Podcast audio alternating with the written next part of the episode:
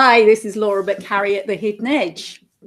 And hi, this is Nigel Davey of SME Needs, and this is the latest of our 10 minute business podcasts. And today we're talking to Debbie Cohen from Streetwise HR about the accountability dichotomy, that the, the need to delegate responsibilities without then creating a blame and shame culture. So, hi, Debbie. Hello. Hi, and I guess um, we can't really explore accountability without considering the issues of authority, responsibility, accountability, and authority are intrinsically linked, aren't they? Debbie, tell us about what it is that you do and how you can help us with uh, this wicked issue. Thank you. So, firstly, thank you to Laura and Nigel for asking me to join the call this morning. Um, so, um, I run a business called Streetwise HR, and we work with predominantly entrepreneurial businesses to help them look at, um, you know, their people and how they then grow their businesses and align their people along the way. And um, one of the things that we see often with businesses is that, you know, they they they kind of look at um, you know the roles that the people are doing within their organizations but don't always look at the accountability for those people within their organizations or the people in their organizations don't don't even think about accountability. So we do a lot of work under our financial district around how we can support businesses looking at the accountability issue. So um, yes hopefully we can add some some good insights for you today Okay, so what do we need to do then to build a positive culture of accountability in in our businesses? It's a hard question. Um, Sorry, that's okay. I think I think you know removing the the culture piece for a moment. I think you know as soon as you use the word accountability, sadly a lot of people will switch off. Um, I think that's necessarily due to the fact that people don't um, or are educated about what accountability means. Um, so I think it can be quite difficult within an organisation for people to look at whether they're accountable. Um, so it's about understanding what accountability means in in in, in a business or an organisation. For us, you know, the, the traditional tools of HR are all around what does a job description look like, um, what is a person meant to be doing within their role, um, what are their roles and responsibilities, which should link to what they're accountable for. But I think the reality is in practice that, that doesn't happen. Um, so you can't even start to really look at how you form the culture until you really get to the bottom of how you look at accountability for your people within your business. But how do you get staff to commit to these responsibilities? So I think again, you know, you've really got to work with the leaders of the organisation to begin with, because if you haven't got their buy-in in terms of even um, where their accountability is, you you can't even get there. Um, so you have to start working originally, uh, fundamentally with the with the whether it's the owner, whether it's the chief exec, whether it's the senior leaders of the business, to get them to identify why accountability is so important in the first instance.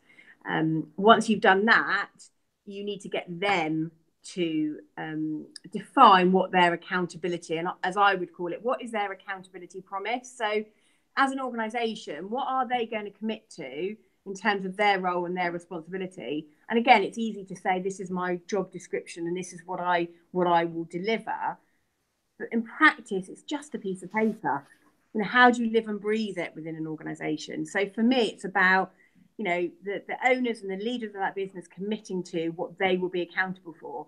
And we don't have to have realms and realms and reams of paper. It can be a sentence it can be a statement it can be something that they can hang the hat on and say i will do this and i will commit to you that i will be accountable for this area of the business.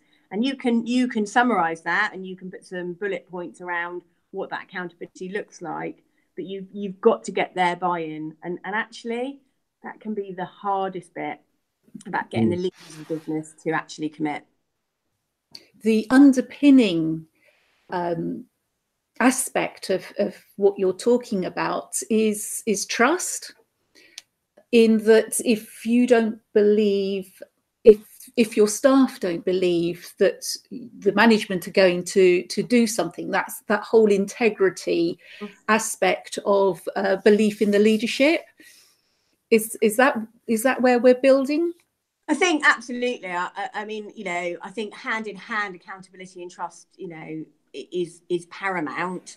Um, it's a bit like you know when when lots of HR people go into organisations and they say we need these processes and we need these structure, and you put in you know all these tools and all these systems, and that's all great. But you know, for an example, you put an appraisal process in and you set it all up, and you have an appraisal meeting and then it goes in the drawer for 12 months and nothing's ever done with it. It's it's the same thing isn't it? You know leaders and business owners and people that are at the top have got to be accountable for what they are doing what they're delivering to ensure that their people beneath them um, want to go on their journey with them. And and you know they aren't going to be accountable and they're not going to believe in that business and their purpose and their values unless people at the top live and breathe um, and and they can trust what they say. Um, and as i said that is one of the hardest things to get leaders to understand. Um, it's easy to say well it's the people that work for me it's not me. So if, if someone has taken accountability for it but then they've not delivered mm-hmm. what what are the i suppose the best ways in your recommendations to take things forward from there well, I think once you've got an accountability promise or, or a charter that your people have signed up to, um, that really lays out what their accountability is and what their commitment to that business is, it's a lot easier then to frame a conversation about why you haven't delivered that accountability because it's in black and white.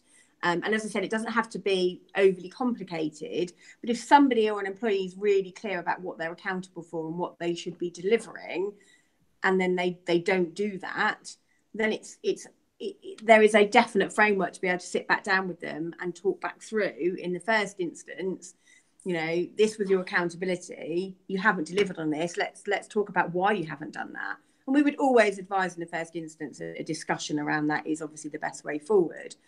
Um, if somebody doesn't continue on that path and and there is that becomes what we would class as a performance management problem because they aren't delivering in their role, then you know nine times out of the ten we would have to fall into some kind of process.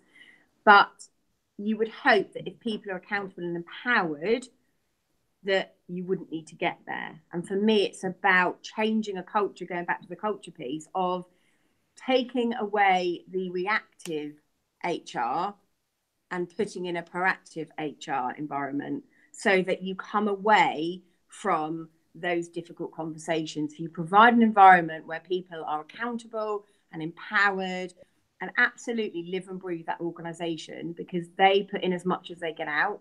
Um, and their leaders and their people within this business value them, respect them, communicate with them, and you know value them. Then everybody's winning.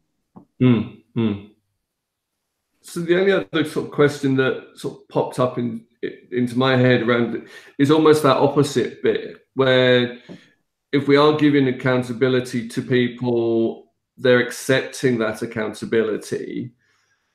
It's all very well having effectively that blame piece. How do we handle the blame piece? But what are what are your, I suppose, tips, best ideas on that? on the reward side of things. So if they if they are taking accountability, they are going they're delivering their job, but they're perhaps are going above and beyond mm. as well.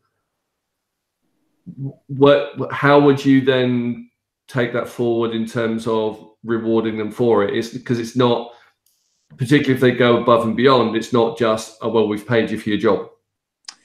Again, really, really difficult and so broad that um, I could spend hours.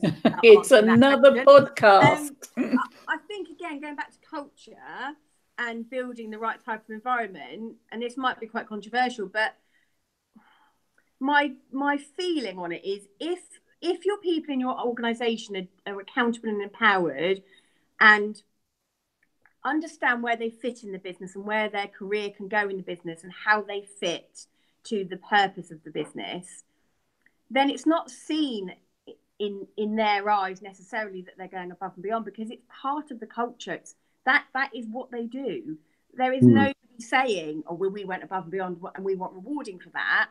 There, there is a natural culture of reward throughout everything that's done within that business. So, I, I don't think any of it can be be thought of as separate things. You've you've got to build it all um, together and look at, you know, reward is a massive topic, um, but outside of money, you know, some rewards where people are being accountable and being empowered and delivering what they need to deliver.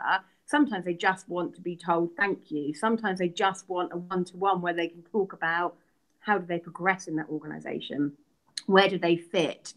But if you are rewarding people in the right way throughout your organization, you you come away from that culture of everybody thinking um, it's me me me it becomes about us and it becomes about a team and actually people don't view the fact that they're going above and beyond it, it, it you remove all of that.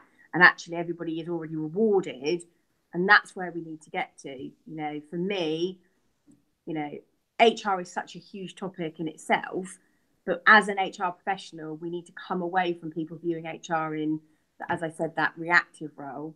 Um, mm. We've got to be proactive and help organisations steer themselves to deal with their people in a positive way rather than the old HR, which was all about negative reinforcements and you know um, looking at looking at disciplinaries and grievances and capability and absence. It's about it is about accountability and empowerment moving forward, and yeah. I and I that's really exciting. Mm, yeah, definitely. But then I'm a nerd, so, you know. okay, that's brilliant. Thank you so much for your insights, Debbie. It would be great if our listeners could make contact with you if uh, needs be. How would they do that? So you can visit our website um, or drop me an email, which is debbie at streetwisehr.co.uk. Okay, so um, so we're coming to the end of our what's that? This is our third one, isn't it, Laura? It is. Um, so um, looking forward to the next one. So just to sign off, so that's me, Nigel Davey from SME Needs, and me, Laura McHarrie at the Hidden Edge. Do make contact with any of us for business advice whenever you think you might need it.